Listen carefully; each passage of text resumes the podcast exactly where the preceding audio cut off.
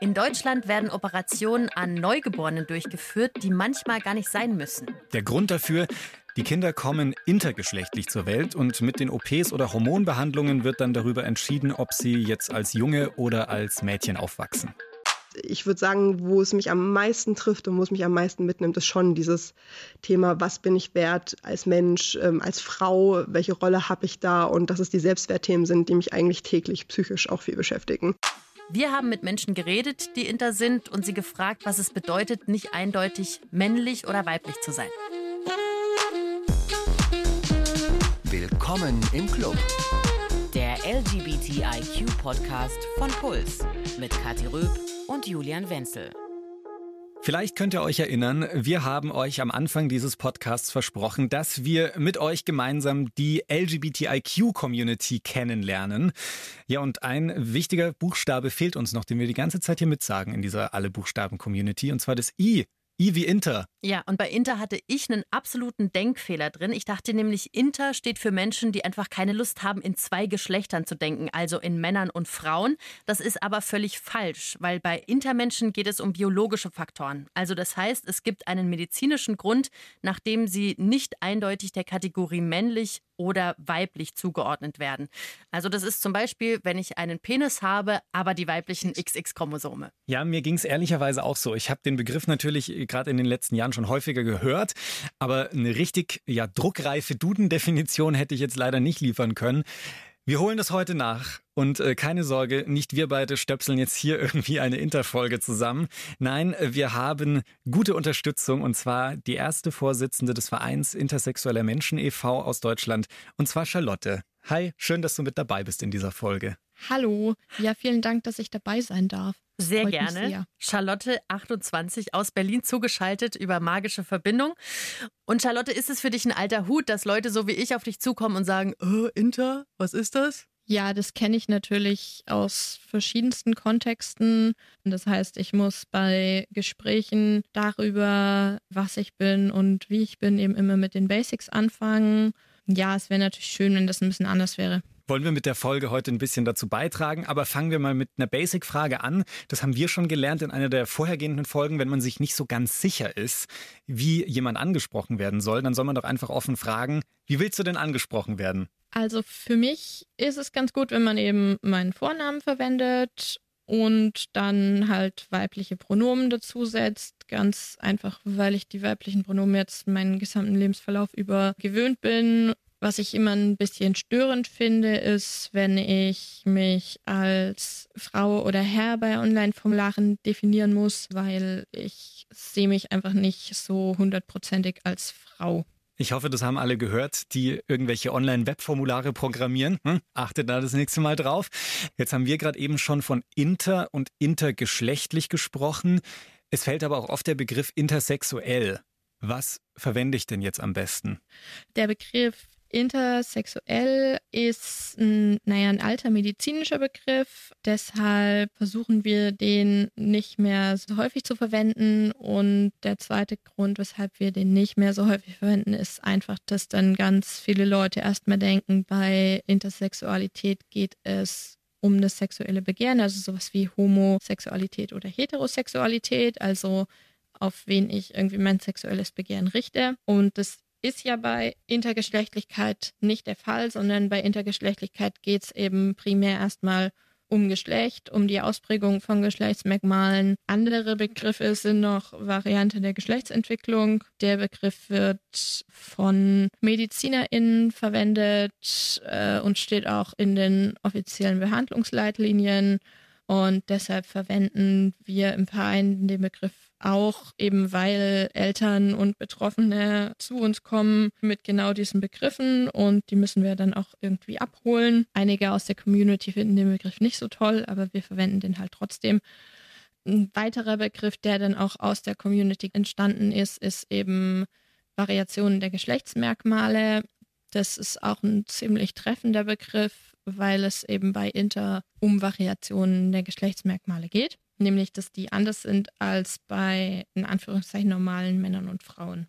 Super, und jetzt ähm, habe ich noch so zwei Begriffe, auf die ich gestoßen bin, zum Beispiel Zwitter oder Hermaphrodit oder kurz Herm. Was ist mit solchen Begriffen? Das sind Begriffe, die würde ich persönlich nicht als Fremdzuschreibung für intergeschlechtliche Personen verwenden, weil sie, naja, historisch gesehen ein bisschen negativ konnotiert sind, beziehungsweise eine negative Aufladung haben und ein Zwitter dann eher so im Tierreich verortet wird, ganz oft. Ja, kenne ich eher so aus dem Bio-Unterricht gefühlt. Ganz genau. Aber es gibt natürlich auch intergeschlechtliche Menschen, die das als empowernde Selbstbezeichnung verwenden und Selbstbezeichnungen sind immer zu akzeptieren und zu respektieren. We do that. Machen wir. Großes Ehrenwort.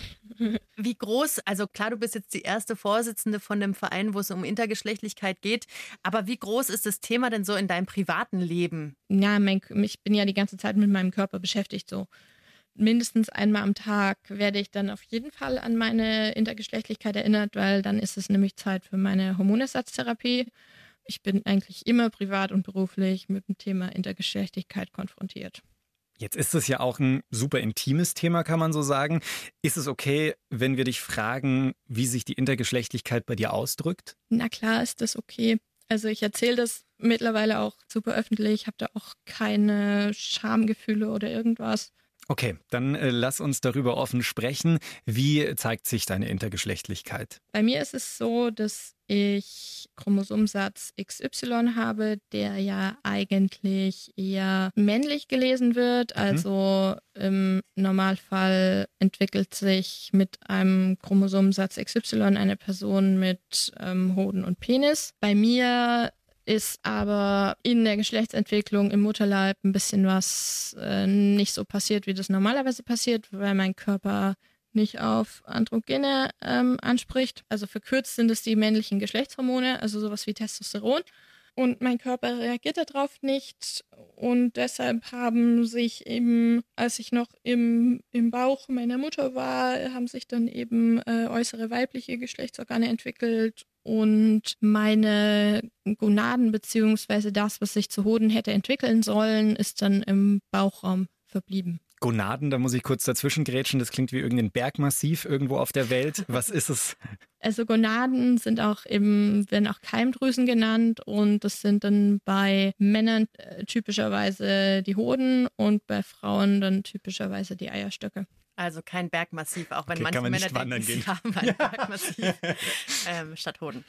Harter Übergang, ne? Jetzt von Bergmassiv zu. Sorry for ja. that. Meine Eltern haben dann so ein halbes medizinisches Fachbuch ausgedruckt bekommen. Es ist überhaupt nicht geeignet, eben dann Eltern so ein medizinisches Fachbuch mit medizinischen Fachbegriffen zu geben und zu sagen, ja, hier lesen Sie sich das mal durch. Weil auf der Basis sollten Sie quasi Entscheidungen treffen, was als nächstes mit dir passiert. Ganz genau. Es gab damals ja noch nicht sowas wie Selbsthilfegruppen, an die sie sich hätten wenden können. Also das ist natürlich auch eine sehr, sehr emotionale Zeit für die Eltern, entweder kurz bevor oder kurz nachdem dein Kind geboren ist. Und die Sache ist ja auch die, es gibt nicht nur die eine Möglichkeit, so wie du sie erlebt oder beschrieben hast, sondern es gibt 3000 verschiedene Möglichkeiten. Und äh, vielleicht erklären wir noch mal kurz, was für Möglichkeiten ja, es gibt. Bitte, weil das klingt äh, sehr verwirrend, was, also so, dass auch man als Elternteil sich dann vielleicht denkt, hä, mit was habe ich jetzt zu tun? Klär mich auf. Ja, also wir gehen zurück zu der Zeit, wo wir noch alles hätten werden können. Und zwar noch vor der Geburt, 30 Tage nach der Befruchtung. Da haben alle Embryos noch weibliche und männliche Geschlechtsanlagen. Wir waren also alle mal intergeschlechtlich. Aha. Und im Zellkern sind dann aber schon so bestimmte Chromosomensätze, also zum Beispiel die weiblichen XX oder die männlichen XY.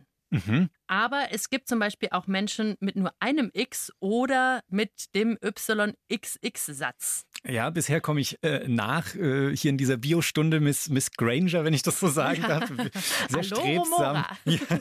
Was hast du noch? Ja, also dann geht es weiter. In der sechsten oder siebten Woche kommen dann so die geschlechtlichen Anlagen dazu. Also zum Beispiel Hoden. Und die schütten Testosteron aus oder eben Eierstücke, die gibt es natürlich auch. Und die produzieren dann ein Hormon mit dem schönen Namen Östradiol. Okay. Ja, also wir haben Gene und Hormone und die zusammen machen dann dieses biologische Geschlecht aus. Ah, die Kombination aus beiden entwickelt sich da, also das entwickelt dann das biologische Geschlecht daraus. Genau. Ah, ich habe verstanden. Ich würde sagen, Miss Röp, fünf Punkte für Gryffindor. Gryffindor, ich glaube, ich wäre eher Ravenclaw. Oh ja, dann, dann auch für Ravenclaw. Vielen Dank. ähm, und bei all diesen Entwicklungsschritten kann jetzt irgendwas anders laufen. Also zum Beispiel, wenn du einen männlichen XY-Chromosomsatz hast, aber deine Rezeptoren der Zellen reagieren nicht auf Testosteron, dann bist du inter. Also wenn du Testosteron ausschüttest, aber das wird halt einfach nicht angenommen vom Körper. Und so war es auch bei dir, Charlotte, gell? Ganz genau. Genau, und das heißt dann CAIS, Androgenresistenzsyndrom. Das ist, habe ich jetzt mal nachgelesen, verhältnismäßig üblich oder das kommt des Öfteren vor. Wie haben denn deine Eltern jetzt dann entschieden, als sie wussten, okay, wir haben jetzt die 100 Seiten Medizinwörterbuch da durchgequält, jetzt müssen wir irgendwie eine Entscheidung fällen? Also meine Eltern haben sich dann mit den Ärzten gemeinsam eben dazu entschieden, dass mir die Gonaden entfernt werden. Und das wurde dann auch noch im Kleinkindalter gemacht, diese Operation. Und weil mir jetzt eben diese Gonaden bzw. Keimdrüsen eben entfernt wurden, darf ich jetzt Hormonersatzprodukte nehmen, um nicht keine Osteoporose zu entwickeln und solche Sachen. Also wenn man jetzt tatsächlich zu wenige Hormone hat, das hat dann tatsächlich auch Auswirkungen auf die Knochengesundheit und auf ganz viele andere Sachen. Und wenn ich eben noch meine Gonaden hätte, dann, ähm, naja, ich müsste halt nicht daran denken, dass ich eben täglich meine Hormone nehmen muss.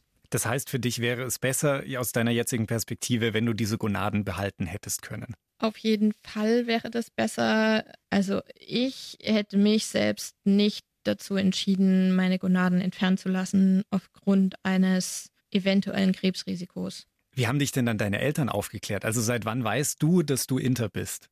Ich spreche immer gerne so davon, meiner, naja, Aufklärung und meiner Bewusstwerdung, was das Ganze eigentlich heißt, so für mich. Mhm.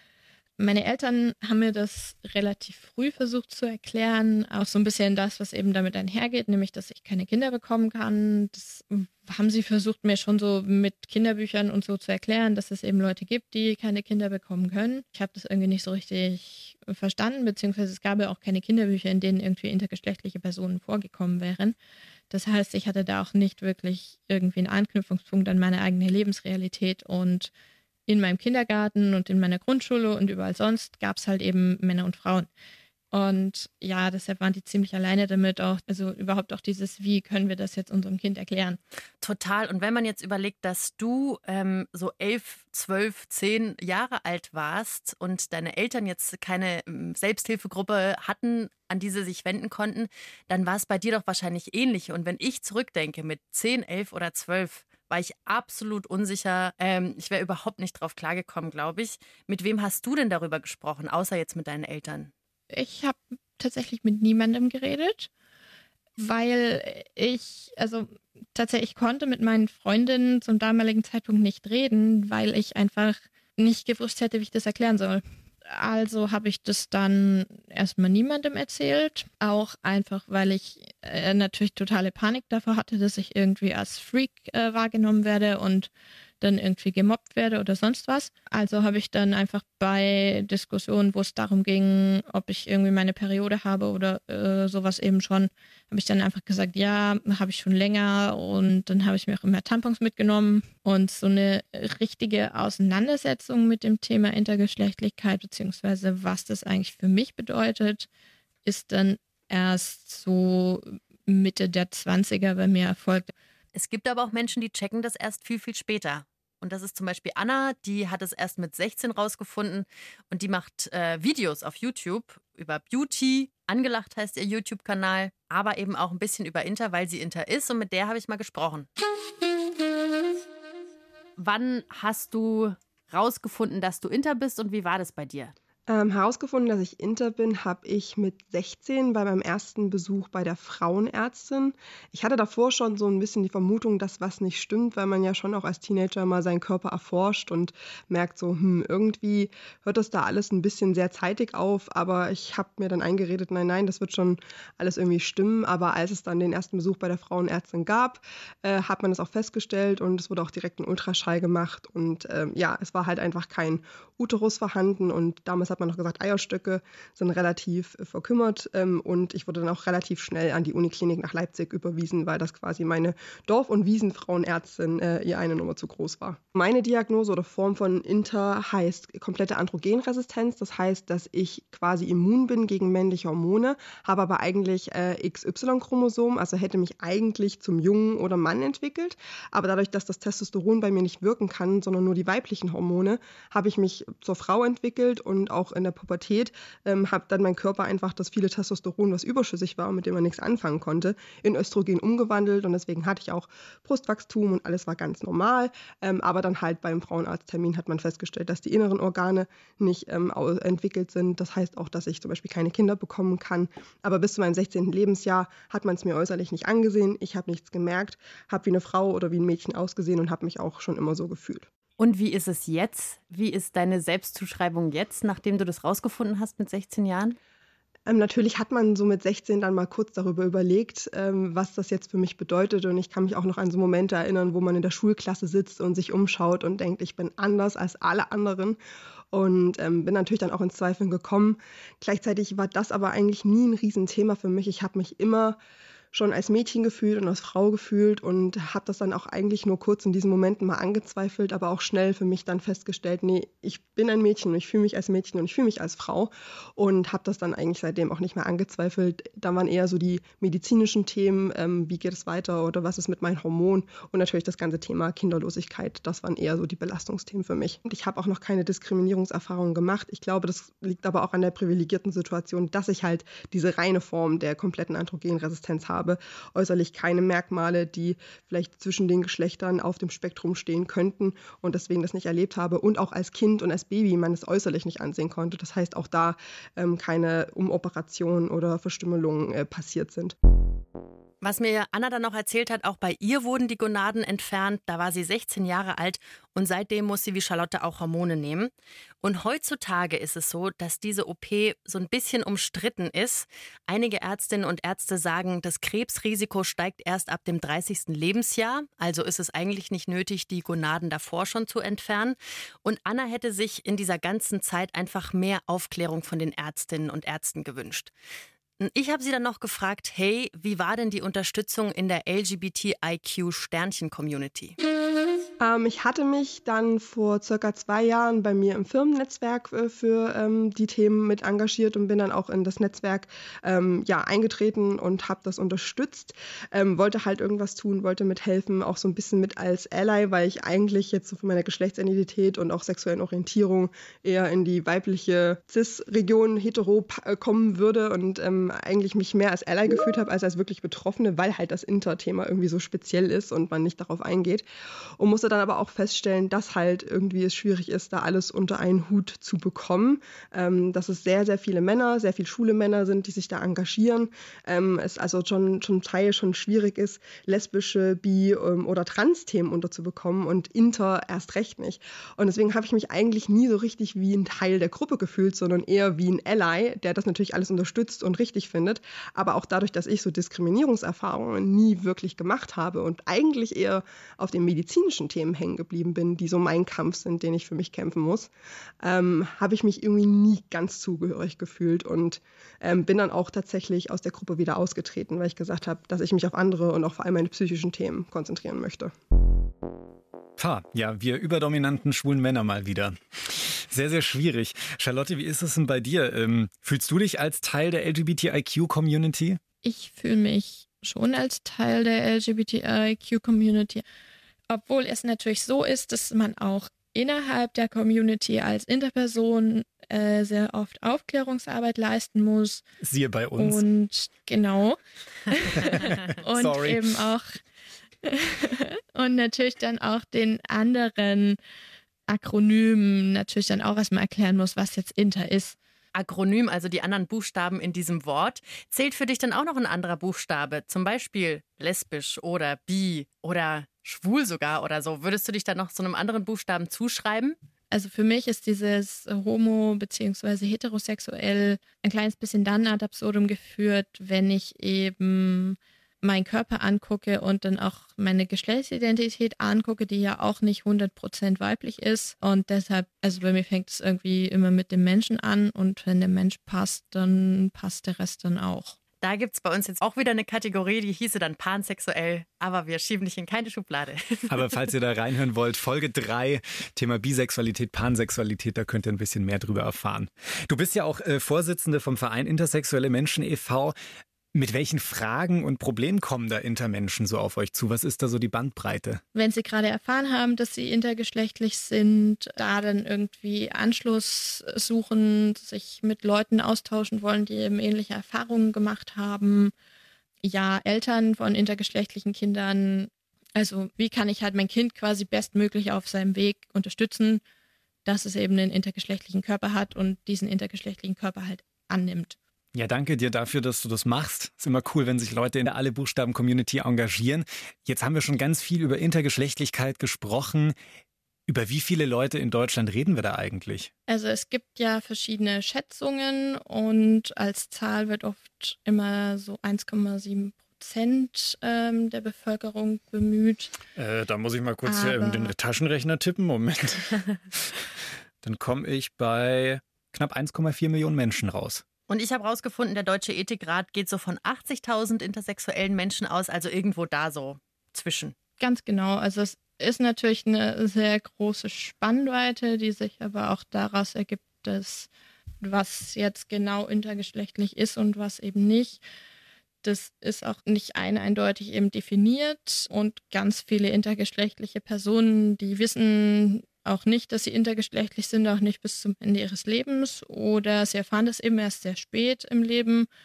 Man kann so eine genaue Zahl, so wie viele Leute genau wohnen jetzt in Deutschland, die intergeschlechtlich sind, kann man gar nicht genau sagen.